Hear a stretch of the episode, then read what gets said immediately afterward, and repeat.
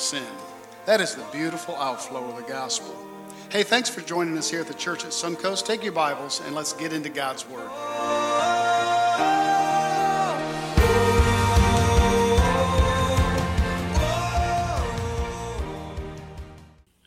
It, it is uh, without, well, it's, it's most likely that the first eyes that you looked into were the eyes of your mother. Uh, it, is, it is little doubt that the first skin you, you touched was the skin of your mother. Delivery, delivery nurses call it skin to skin. And uh, there's a reason they laid the baby and they laid you probably on your mother's chest was uh, for, for, for you to hear the heartbeat of your mother and to calm your own heartbeat. Uh, any delivery nurse or any doctor will tell you that the, the, the trip down the birth canal is, is a traumatic experience for a baby. Imagine being in the warmth of your mother's womb, uh, comforted in that wonderful fetal position that many of us still sleep in and to be violently taken from that womb and crammed down a birth canal and, and to experience the raw of life. Uh, I say with all authority that when you were laid on your mother's chest that your heart calmed. And I say it with authority because of a story that a good friend told me years ago. His name was Ken Dobbs. Uh, Ken had a daughter who uh, gave birth to a, a little girl, her first, and was told that the baby would not live but a few hours or a day or two at most. Sad event. So they called the family in, and Ken was part of that circle of family as they gathered together. And the nurse began to pass, the, they had the baby on a heart monitor. And they began to pass the baby around from family member to family member, and the heart rate stayed at a very steady pace. But when that baby got around to its mother and the nurse laid that baby on the mother's chest, immediately the heart rate slowed dramatically. It was, you know, as she looked at the family members and, and smiled. A baby knows its mother. There's, there's a connection and bond between you and your mom that is, is beyond anything in the human experience. Eh, you know, we are, as human beings, made up of our conscious life and our subconscious life. Our conscious life is what we can remember and think through. We can pull back memories from our conscious life. But the subconscious is below the surface. And if you will think about it, it is much like an iceberg out to sea where there is a small, very small part you can see floating. The majority of our subconscious is below the surface. These are memories we very rarely can recall, at least not by will. We don't remember much before age four and five. Most of the memories from that time was in your subconscious. And that's where the bonding between you and your mom took place. That created a lifetime of closeness. It's different than a father. You know, a father is there. A father can be close. A father can reach out. They have to almost establish that relationship. But the relationship between a mom and a son or a daughter is priceless eternal, and it is absolutely amazing. Uh, year by year, as I uh, pick out moms, I've decided this year to pick out the first mom. And so if you take your Bibles and if you want to turn to uh, Genesis chapter 3, we'll kind of back up into verse chapter, chapter, actually chapter 4, I want you to go to. Genesis chapter 4, we want to talk about Eve uh, as the first mom. Now, I want you to imagine, if you will, and, and go back in your mind and, and just imagine Eve. Uh, having never given birth, this was the first experience of any human. In fact, if you looked up in chapter 3 and verse uh, 20, you, you might be surprised to note that Eve got her name not from the Lord, but from her husband. That's a little scary. I, I, I want you to think perhaps Uh, you ladies out there, you wives out there, uh, what if your husband were to name you by, by something that he knows about you? And uh, be careful with that one, fellas. Uh, it is Mother's Day. But uh, just imagine, ladies, your husband naming you. But that's exactly what happened in verse 20. Uh, the man called Eve's, his wife's name Eve. Shavah is the Hebrew pronunciation. And he did that because the name Eve or Shavah means because she was the mother of all living. So there it is. She began the whole thing by giving birth. Now the process, which is in down in chapter 4, verse 1, goes like this. It's a threefold process that has been uh, repeated billions of times. Chapter 4, verse 1. Now, Adam knew Eve, his wife, obviously talking about union, intimacy between the two. Adam, and by the way, that's a beautiful description that the Bible gives uh, this, this physical union between man and woman. It's, it's, it's, it's, it, it's a term that is precious. Now, Adam knew his wife, and she conceived. Natural process of things, she got pregnant. And she bore, there's the third part, she bore, she brought forth Cain. There it is, the three steps of how it all works. Sometimes we, uh, we see somebody who has like a dozen kids and we begin to think, do they know where they, those kids come from? they keep having them and big families are wonderful families and happy families, but you you know you be after after you know 15 or 20, you want to you got to figure out how that happens. I'm always humored, uh, and it hasn't happened in a long time, and I'm always humored when young people come and, and perhaps the young girl's pregnant and and oh they claim they never. Well, that's that would be the second immaculate conception that ever has happened. So it's it's the process that absolutely he knew his wife, she conceived, and she bore Cain. Now, notice what she says when he comes forth. She said, I have gotten a man. Literally, the Hebrew is, I have gotten the man with the help of the Lord. Uh, I, I would suggest to you that Eve, after hearing the promise of a Redeemer, after they fell into sin, that the Redeemer would be the seed of a woman and here's the seed give birth, I would argue that she most likely thought, this is the Redeemer. This is the man. This is the one that'll save us. And, and you can't blame her.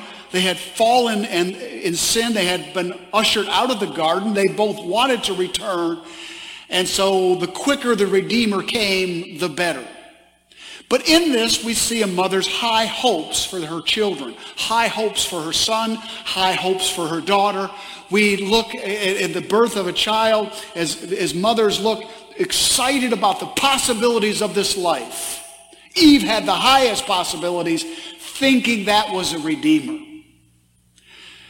We know Cain's story, and we'll get to it in a minute. But verse 2 says, And again, and I just want you to meditate on this for a few minutes. Uh, imagine Eve's, she had no other woman to help her. There was no midwife. There was no hospital. There were no doctors or nurses. No one had ever been pregnant before. Walking around the garden, she noticed she's getting a little heavy. You know, maybe, you know, Adam said you need to lay off, lay off the, anyway, if he was smart, he didn't say that, but she started swelling and getting bigger did she know what was even happening to her body? But can you imagine the first contraction? the first cry of pain as she looks at Adam, like many wives and mothers have looked at their husbands, what have you done to me? And so, and I know their bodies were maybe more vigorous than ours were, but there was still pain giving forth. This is a new experience for Eve. And yet, there it is in verse 2. She does it again. She does it a second time. And by the way, all you guys out there, all you fathers and sons, all the men out there, there's no, if men gave birth, there'd be the extinction of the human race. Because men wouldn't do it. Women are strong and powerful, and they, you ladies out there, we honor you because you go through this pain. We don't, you know, a lot of times a, a father say, well, I suffer right along with. No, you don't suffer right along with her. You absolutely don't.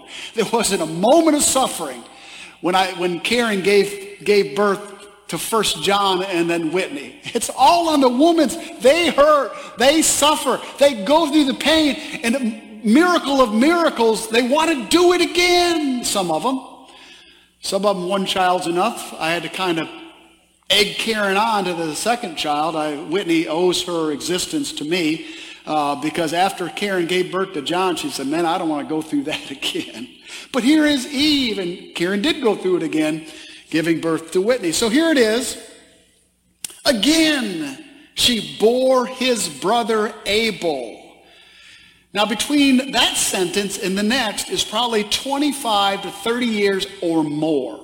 We don't know anything that happened with these two boys, with the parents, this family life. We know they were exposed to the very same parents. We know that.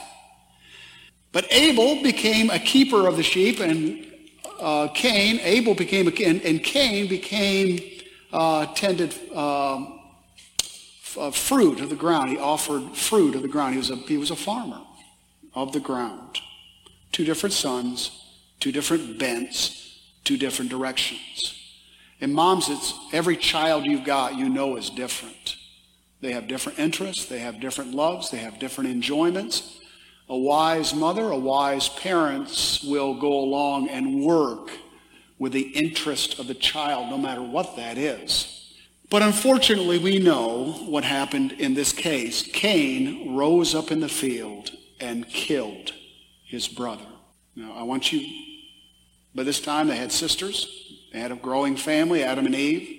But can you imagine, ladies, your firstborn killing your secondborn?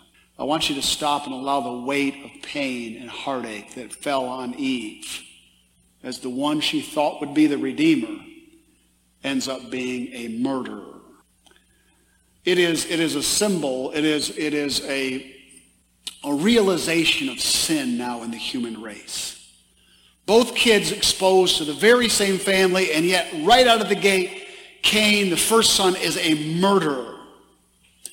And due to the sin of Adam and Eve, there have been murders through the centuries, all the way down to now. But not always murder with a knife and a gun and a hand, not always physical murder. People have been murdering each other's reputations. They have been murdering through competition, putting everyone down around them. It is a generation, it is a, a whole realm of humanity that fell in Adam and Eve and passed along the seed. So here Cain and Abel, Cain kills Abel. I want us to go down in the story to verse 25 of chapter 4. And Adam knew his wife again, and she bore a son. Now, this is after Cain kills Abel, so this is many years, many years after Cain and Abel were born that along comes Seth. And Adam knew his wife again, and she bore a son and called his name Seth. Seth in the Hebrew means one who replaces another. In, in, fact, she says that in that verse. For she said, God has appointed for me another offspring instead or in the place of Abel. And here in her own lips, she says, for Cain killed him. Tough stuff for a mom to say tough stuff for a mom to face. Her firstborn is a murderer, and he takes off. She most likely never sees him again. But here she has, life is not over yet, and she gives birth to Seth as a replacement. Now, I want you to see in the heart of this mother, and I want to encourage you, mothers, who look out over your family, of your siblings, or of your offspring, I'm sorry, of their being siblings together. And a lot of times it's a mess. A lot of times there's great disappointment in your offspring. They fail. They don't reach their potential. They disappoint you over and over again. And I know a lot of, of uh, uh, all of us have disappointed our parents, our moms, on numerous occasions. And I want to encourage you, mothers, that, that life is not over till it's over. And along comes Seth as a, not a replacement, but appointed in the place of Cain. Now, what does she mean by that? Along the Bible, in this, in this place of Genesis, there, there is, God is going to establish a godly line and an ungodly line. Uh, by their men's choices, they will fall into those categories, but the heredity of a family line, because God is going to bring forth a Messiah eventually through a nation that Abraham establishes, God establishes through Abraham. And so he has to establish a heritage of godliness down to Abraham, down to Jesus Christ, in order to redeem the entire humanity, generation and all, all the generations that will come to him by faith and leave the ungodly to the godly. Abel was that godly line. Abel was the one who offered by faith the right sacrifice in the right way and was accepted by the Lord. And Cain killed the godly line out. But Satan never has the last word, and God always remains victorious. And he brings along in Abel's place Seth. No doubt to the great thrill of a mother's heart. Now, I want you to think along the lines of Seth being of the godly line, and here is somebody who begins to call on the Lord, it says at the end of this chapter. So let's, let's read the end of this chapter. So Abel is an offspring, offspring instead of Abel, for Cain killed him. To Seth also a son was born, and he called his name Enosh. Enosh. Now, it, it, it, the chapter closes out, at that time, people began to call upon the name of the Lord. So there's, there's out of Seth and Enosh, this family line that begins to call on the Lord. I want you to think in, in, in realms of types for a moment. Because if Seth was the one who takes the place of one who murder, was murdered, if he is a picture, as many of the Old Testament saints were, of Christ, as the substitute, the one who takes the place. If he is, Enosh, his son, Enosh, his son, that name means man in the broadest terms. It is rarely, if ever, in the Old Testament used of a specific man. But here it is.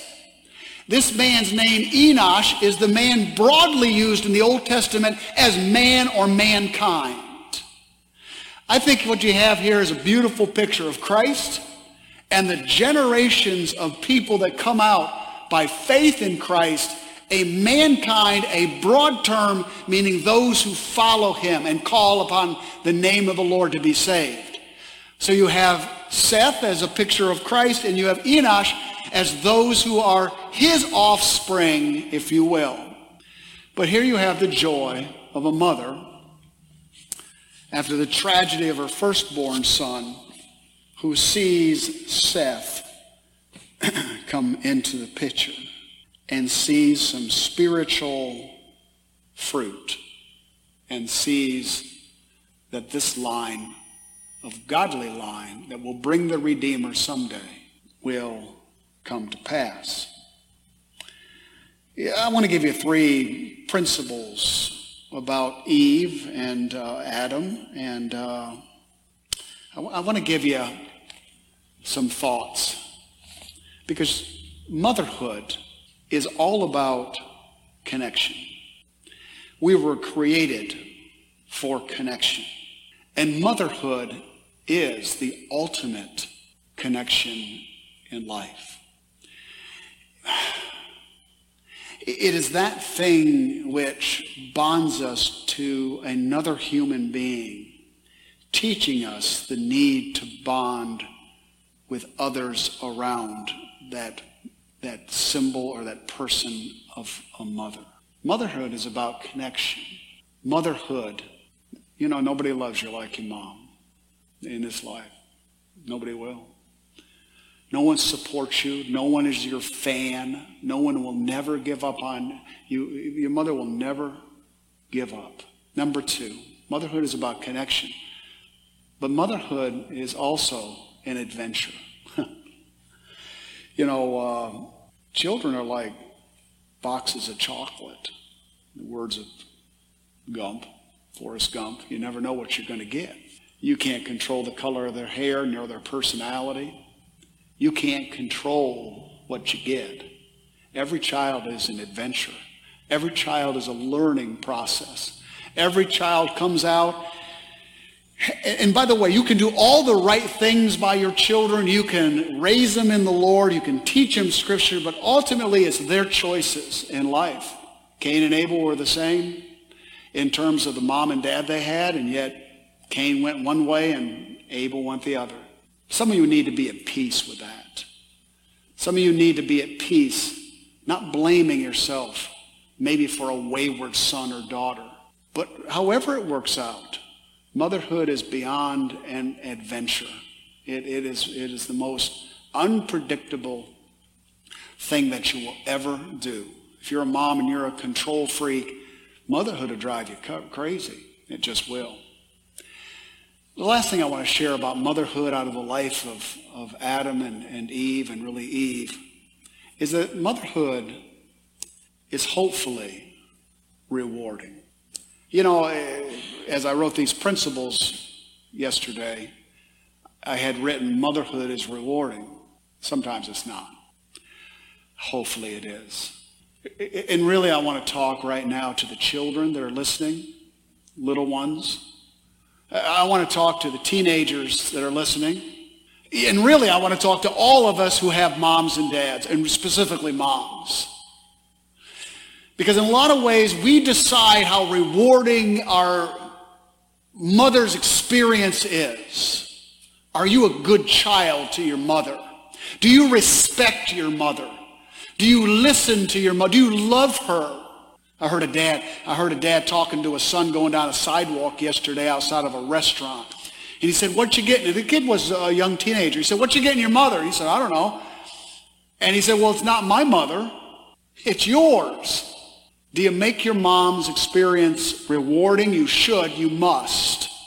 And I used to, I used to tell our kids growing up if they gave us a hard time, uh, I'd give them a hard time. And I'd say, I'm going to make you a blessing. I'm going to make, it, it, I don't care how miserable it gets, you're going to be a blessing to mom and dad. and, and there's a lot we can do to make that happen, but ultimately, we are the ones who make mom's experience rewarding or a heartache. So I would ask you an application. Have you treated your mom as you should? Have you loved her? Have you respected her? Lord Jesus, we pause and thank you for moms today. We thank you for the first mom, for Eve. What a mess she had to deal with. What a heartache she had to raise her firstborn, to, to actually murder her secondborn.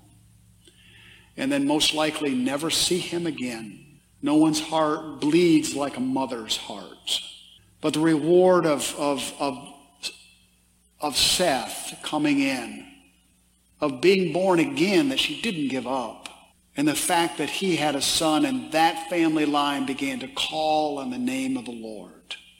Lord Jesus, I pray for the moms listening to me that they would not give up in the process, that they would not be discouraged when it's hard with the kids, that you'd give them the wisdom and strength to be the kind of moms they need to be.